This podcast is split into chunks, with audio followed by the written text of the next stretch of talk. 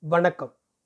எழுத்தாளர் திரு இமயம் அவர்களின் பெத்தவன் என்னும் குறுநாவலின் மூன்றாம் அத்தியாயம். நீ சாப்பிட்றியா?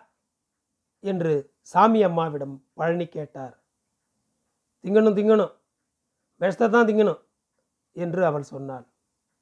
பழனி உள்வீட்டுக்குள் சென்று மரப்பெட்டியை திறந்தார். ஒரு பையில் வைத்திருந்த அறுபதாயிரம் பணத்தை எடுத்தார். மற்றொரு முடிச்சில் முடிந்து வைத்திருந்த பையை எடுத்து கொண்டு வந்து பாக்கியத்தின் முன் உட்கார்ந்து பணத்தை தரையில் வைத்தார். கையில் இருந்த பையிலிருந்து மூன்று சங்கிலி இரண்டு ஜோடி கை வளையல்கள் மூக்குத்தி மோதிரம் என்று நான்கு உருப்படிகளை எடுத்து வைத்தார். சாமி அம்மா பக்கம் திரும்பி ஓ சங்கிலி மூக்குத்தி தோடு வளையல் எல்லாத்தையும் காட்டி கூட என்று சொன்னார். அவளிடம் எந்த அசைவும் இல்லை. ஏழு எட்டு முறை கேட்ட பிறகுதான் ஒவ்வொன்றாக கழட்டி விட்டெறிந்தாள் பழனியின் செய்கை அவளுக்கு பீதியை உண்டாக்கிற்று. ஏதாவது பேசினால் தூக்கு போட்டுக்க போகிறேன் நீயும் உன் அம்மாவளும் இருங்க என்று சொல்லிவிட்டு கிளம்பி விடுவாரோ என்ற கவலை அவளை அரித்து கொண்டிருந்தது. நெருப்பின் மீது உட்கார்ந்திருப்பது மாதிரி அவளது உடம்பு சூட்டில் கொதித்து கொண்டிருந்தது. சாமி அம்மா விட்டெறிந்த நகைகளை பழனி பொறுக்கி எடுத்தார். நீயும் காட்டு என்று செல்வராணியிடம் சொன்னார். சங்கிலி தோடு மூக்குத்தி என்று அவளும் கழற்றி கொடுத்ததும் பணம் நகை என்று எல்லாவற்றையும் ஒரு பையில் போட்டு கட்டி இந்தா இதான் என்னால் முடிஞ்சது வச்சுக்க. உன் துணிவில் எடுத்துக்க. வீட்டை விட்டு போய் சேரு என்று சொல்லி பையை பாக்கியத்தின் கையில் வைத்தார். பேய் அறிந்தவள் மாதிரி பாக்கியம் பழனியை வெறித்து பார்த்தாள். கிளம்பு. விருத்தாசலத்துலேயோ உளுந்தூர்பேட்டையிலையோ உன்னை கொண்டு போய் விட்டுருவேன். அதுக்கு மேலே நீ தான் உன் பாட்டையை பார்த்துக்கணும். உன்னை பெற்றதுக்கு என்னால் முடிஞ்சது இவ்வளவுதான். பாக்கியம் நெருப்பை விழுங்கியது மாதிரி வீறிட்டு அலறினாள். சத்தம் காட்டாத என்று பழனி சொன்னார். அவர் சொன்னது பாக்கியத்தின் காதில் விழுந்த மாதிரி தெரியவில்லை. இப்பொழுது என்ன பண்ணுறது உங்க கூட தான் அந்த பையனும் படித்தான் வேலைக்கு போயிட்டான். அவனை பார்த்து ஊரே பயப்படுது. கட்சிக்காரனே அஞ்சுறான். ஆனால் உன்னை பார்த்து ஊரே சிரிக்குது. ஊரில் எல்லாரும் தான் புள்ள பெற்றாங்க நானும் தான் பெற்றேன் ஒன்று ஊர்காலி இன்னொன்று முடக்காளி என்று சொல்லும்போது பழனியின் கண்கள் கலங்கின. எனக்கு கண்ணாலமானப்ப இருபத்தி மூணு வயசு. இருபது வருஷம் கழித்து அறிவோம்னு நீ பிறந்த. இருபது வருஷமாக நானும் உங்கள் அம்மாலும் போகாத கோயில் இல்லை குளிக்காத குளம் இல்லை. குடி தெய்வத்துக்கு வருஷா வருஷம் ஆடு கோயில் வெட்டி காவு கொடுத்தேன். பொங்க பூசைன்னு வச்சேன்.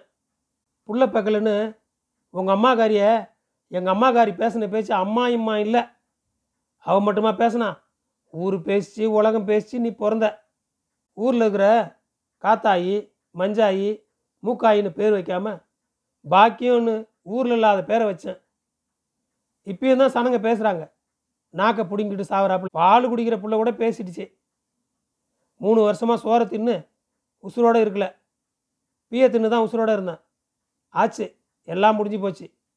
மூக்க அறுத்து புட்ட என்று சொன்ன பழனி பாக்கியத்தை உற்று பார்த்தார். பெருமூச்சு விட்டார். உள்ளடங்கின குரலில் பைய எடுத்துக்க. மானம் உள்ளவன் தான் உசுரோடு இருக்கணும் என்று சொல்லிவிட்டு மூக்கை உறிஞ்சிக்கொண்டே எழுந்து நின்றார். அப்பா என்று சொன்ன பாக்கியம் பழனியின் காலில் விழுந்தாள். சத்தம் காட்டாத என்று பழனி சொன்னார். செல்வராணியும் சாமி அம்மாவும் அழ ஆரம்பித்தனர். துணி எடுப்போலாம் என்று பழனி சொன்னார். அவருடைய காலிலேயே தரையோடு தரையாக பாக்கியம் கிடந்தாள். சுவரோடு ஒட்டிய பள்ளி மாதிரி சாமி அம்மா சுவரில் சாய்ந்து உட்கார்ந்திருந்தாள். செல்வராணி மிரண்டு போய் அழுது கொண்டிருந்தாள். பாக்கியத்தின் துணிகளை யாருமே எடுக்காததால் பழனியே துணிகளை எடுத்து ஒரு பையில் திணித்தார். அவனுடைய படிப்பு சான்றிதழ்களையும் எடுத்து வைத்தார். பாக்கியத்திடம் வந்து நின்று கொண்டு அந்த பய விலாசம் தான் சொல்லு என்று கேட்டார். நீதான்பா வேணும். எனக்கு வேற யாரும் வேணாம்பா என்று சொல்லி பாக்கியம் கதறினாள்.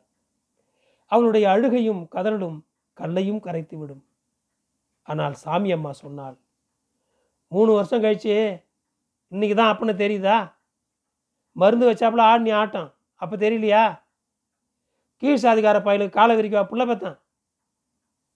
எரியிற வீட்டில் சீமண்ணை ஊத்துறாப்பாரு துளசி துளசி முனகினாள் பெரிய பெரியசாமியோடு பார்த்தேன் என்று உள்ளூர் பையன் வந்து சொன்ன என்றும் கல்யாணம் வேண்டாம் என்று எலிமருந்து குடித்த என்றும் தூக்கில் தொங்கிய என்றும் சாமியம்மா பாக்கியத்தை அடிக்காத அடி இல்லை உதைக்காத உதை இல்லை.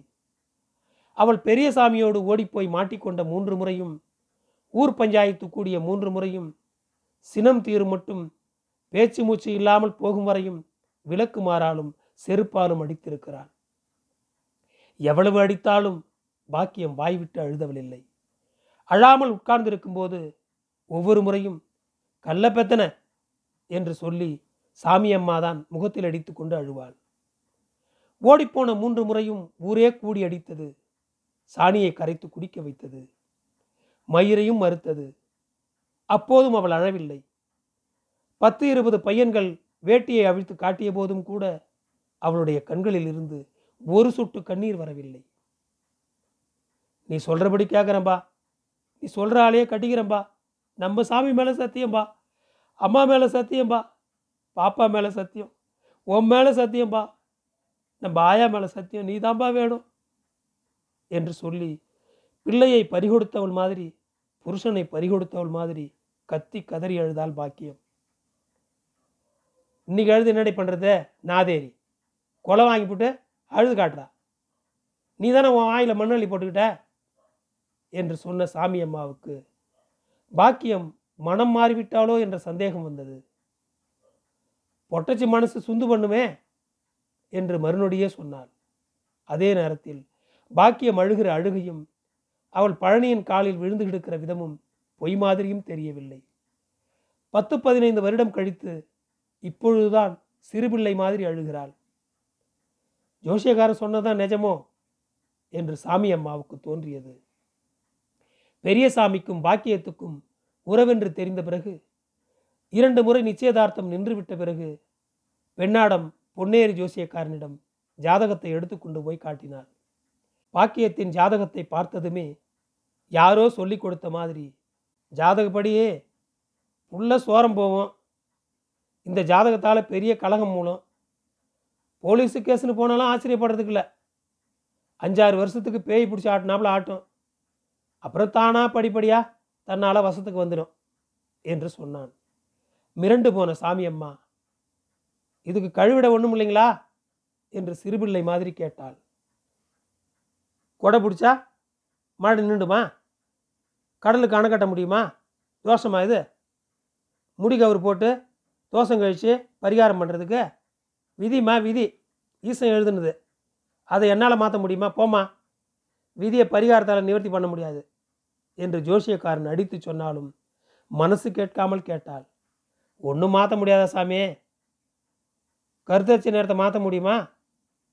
தாய் பௌத்திலிருந்து வெளியே பூமிக்கு வந்த நேரத்தை மாற்ற முடியுமா? முடியாதுல்ல? அப்படி தான் இதுவும். இது ஈசனோட எழுத்துமா? என்று சொன்னான் ஜோஷியக்காரன் சாமியம்மா எழுந்ததும் அவள் வைத்த ஐம்பது ரூபாய் பணத்தையும் வெற்றிலை பாக்கையும் எடுத்தான்.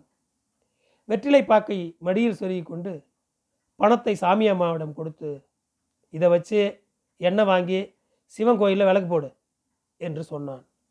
சாமி அம்மா மீறி கொடுத்த போதும் பணத்தை வாங்கி கொள்ள மறுத்துவிட்டு சொன்னான். எனக்கு ஆறு புள்ளிவ இந்த வாயை விற்று தான் அதுகளுக்கு சோறு போடுறேன். புள்ள எங்கே இருந்தாலும் உசுரோட இருந்தால் போதும்னு விட்டுட்டு போ. கட்சி கட்டாத. மகராசியாக இருப்ப போ. ஜோஷியக்காரன் சொன்ன மாதிரி ஐந்தாறு வருடமாக பிடித்திருந்த பேய் விட்டு விட்டதோ? அதனால்தான் இப்படி பேசுகிறாளா என்று சந்தேகப்பட்டாள் சாமி அம்மா. பொல்லாத கரகவாட்டம் என் பிள்ளைய பிடிச்சி ஆட்டுதே கடவுளே. நான் என்ன செய்வேன்? என்று சொல்லி அழ ஆரம்பித்தாள்.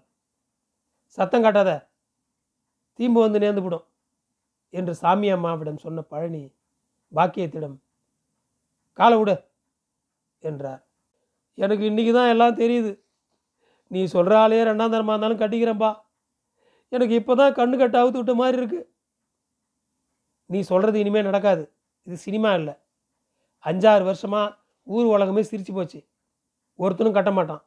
சொத்து பத்து காடுகாரையை விற்று கொடுத்தாலும் வரமாட்டானுவ. இது வீம்புக்கு சூரிய கத்தி முழுங்குற சாதி.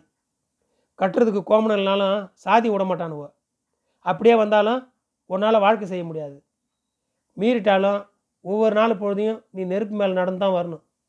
அதுக்கு ஊர்காரங்கிட்ட கொடுத்த வாக்கையே காப்பாற்றலாம் அப்படியே செய்ப்பா. பால்டாயில் தண்ணி குடிக்கிற மாதிரி குடிச்சிடுறேன். குடிச்சிட்டு போய் நம்ம முந்திரி காட்டில் படுத்துக்கிறேன். இல்லைன்னா முன்ன செஞ்சில்ல அந்த மாதிரி வாலி கவத்தை வச்சு என்னை வீட்டில் விட்டுட்டு பூட்டிட்டு போயிடுப்பா. ஐயோ ஐயோ மூணு வருஷம் கழிச்சு சொல்கிறா பாரு பாவி என் நெஞ்சு வேவுதே. ஊர் உலகத்தில் ஒரு சாமி கூட இல்லையே. சாமி அம்மா முகத்திலேயே அடித்து கொண்டான் அப்பா சோறு வச்சப்பதாம்மா எனக்கு தெரிஞ்சது. நான் பாவி சாமி அம்மா கதறினாள். இதுலயாச்சும் என் பேச்சை கேளு என்று பழனி சொன்னதும் மடார் மடார் என்று பாக்கியம் சுவரில் தலையை மோதிக்கொண்டாள். ஆ என்று ஊரே அதிர்ந்து போகும்படி கத்தினாள். சூறக்காத்து வந்து ஊரை அள்ளிக்கிட்டு போகலையே. என் புள்ள ஊர் முன்னால் கையை கட்டி நின்று போச்சே. இந்த கூட்டில் எதுக்கு இன்னும் உசுறு இருக்குது? துளசி ஒப்பாரி வைத்தாள். ஊர் கண்ணை மறைக்க முடியுமா? சாமி அம்மா கெஞ்சுவது மாதிரி கேட்டாள். குடூரில் ஒருத்தனும் வெளியே வர மாட்டான் ரெண்டு வீடு தானே. தாண்டுனா முந்திரி காடு வந்துடும் ஊரை சுற்றி நெருப்பாக இருந்தால் எங்கே குடிக்கிறது? சாமியம்மா அழ ஆரம்பித்தாள். நேரமில்லை. விடிஞ்சா ஊருக்கார முகத்தில் நான் முழிக்கணும். இப்போ அந்த பயலுக்கு தகவல் சொல்ல வழி இருக்கான்னு பாரு என்று சொன்னார். அவருக்கு பைத்தியம் பிடித்து விட்டதோ என்று சாமி அம்மாவும் செல்வராணியும் நினைத்தனர். யாரும் வாயை திறக்காததால். நீ ஃபோன் வச்சிருக்கல அதில் இன்னது இப்படின்னு அந்த பையன்கிட்ட பேசி கலந்துக்கிட்டு வா. ஒரு இடத்த சொல்ல சொல்லு. அங்கே போய் விட்டுடுறேன் என்று பழனி செல்வராணியிடம் சொன்னார். என்ன சொல்கிறார் என்ன செய்கிறார் தெரிந்துதான் செய்கிறாரா என்று மூன்று பெண்களும் பயத்துடன் பழனியை பார்த்தனர். பழனி திரும்ப திரும்ப சொன்னார். யாரும் கேட்காததால் பாக்கியத்தையும் செல்வராணியையும் வெளியே இழுத்து கொண்டு வந்து விட்டார். வீட்டுக்குள் வந்தவரிடம் சாமி அம்மா கேட்டாள். இது நல்லதா? ஊருக்காரன் மூஞ்சியில் துப்பான் துப்பட்டும். அஞ்சாறு வருஷமாக துப்பல. பூசாவாக துப்ப போகிறான் மான ரோசம் பார்த்தா உசுரோடு இருக்க முடியாது. பொட்டச்சியை பெற்றதுக்கு இது கூட இல்லைன்னா அப்புறம் எப்படி? இதுக்காக தானே நீ நானும் இருபது வருஷம் தவம் கிடந்தோம். நாம் கேட்டோம் கடவுளுக்கு கொடுத்தோம்.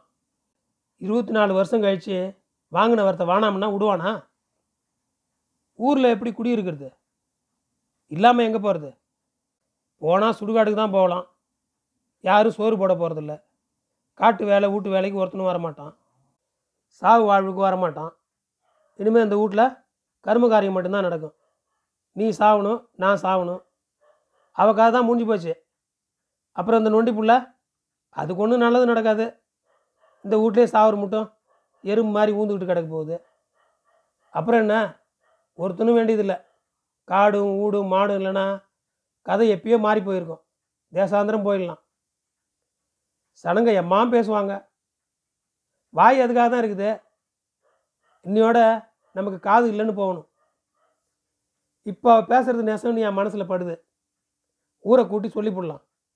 அபராதம் போட்டால் கட்டி போடலாம். மூணு நாலு வருஷம் போகட்டும். மற்றது அப்புறம் பேசிக்கலாம். நம்ம பேச்சு ஊரில் மேவாது. பாலூரில் சித்திரவள்ளியை செஞ்ச மாதிரி செஞ்சு போடுவானுவோ புரியல? நல்லூரில் நடந்த மாதிரியா? இது வேறு மாதிரி. விருத்தாசலத்து பக்கத்துலேயே சிதம்பரம்பரம் ரோட்டில் தான் இருக்குது பாலூர்.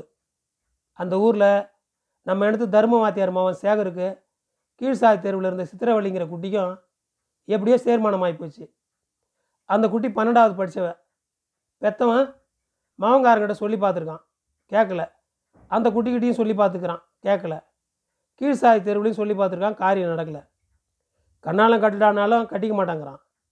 நம்ம ஊரில் நடந்த மாதிரியே அங்கேயும் சண்டை சச்சிருவு. அடிதடி. ரெண்டு வருஷம் நடந்திருக்குது. அவள் மாசமாக இருந்திருக்கிறா. கீழ் சாதிக்கார பயலுவ எல்லாம் ஒன்றா கூட்டிக்கிட்டு கண்ணாலம் கட்டியே திருன்னு பஞ்சாயத்து பண்ணியிருக்கானுவோ. ஸ்டேஷனுக்கு போவேன் கோர்ட்டுக்கு போவேன்னு வம்பு வழக்கு போயிருக்கானுவோ. தர்மம் மாற்றி ஒரு தந்திரம் பண்ணி மவங்காரங்கிட்ட அந்த குட்டியவே கண்ணாலம் கட்டி வைக்கிறேன். இன்ன தேதியில் இந்த இடத்துக்கு கூட்டிகிட்டு வான்னு சொல்லிட்டான். அப்பங்காரன் சொன்ன மாதிரியே அந்த பையன் அந்த குட்டியை பட்ட பகல அவனோட குடிதெய்வம் கோயிலுக்கு கூட்டிகிட்டு போயிருக்கான். அங்கே போனால் கோயிலுக்குள்ளேருந்து திபு திபுன்னு வயசு பயிலாக பாஞ்சு இருபது பேர் ஓடி வந்து அந்த பையில பிடிச்சி கட்டி வச்சிட்டானுவ. அந்த குட்டிக்கிட்ட போய் இது வேணும்னு தானே அலைஞ்ச வா. இத்தனை பேர் வந்திருக்குன்னு சொல்லி அத்தனை பேரும் அவளை மானபங்கப்படுத்திட்டானுவ. நன்றி. தொடரும்.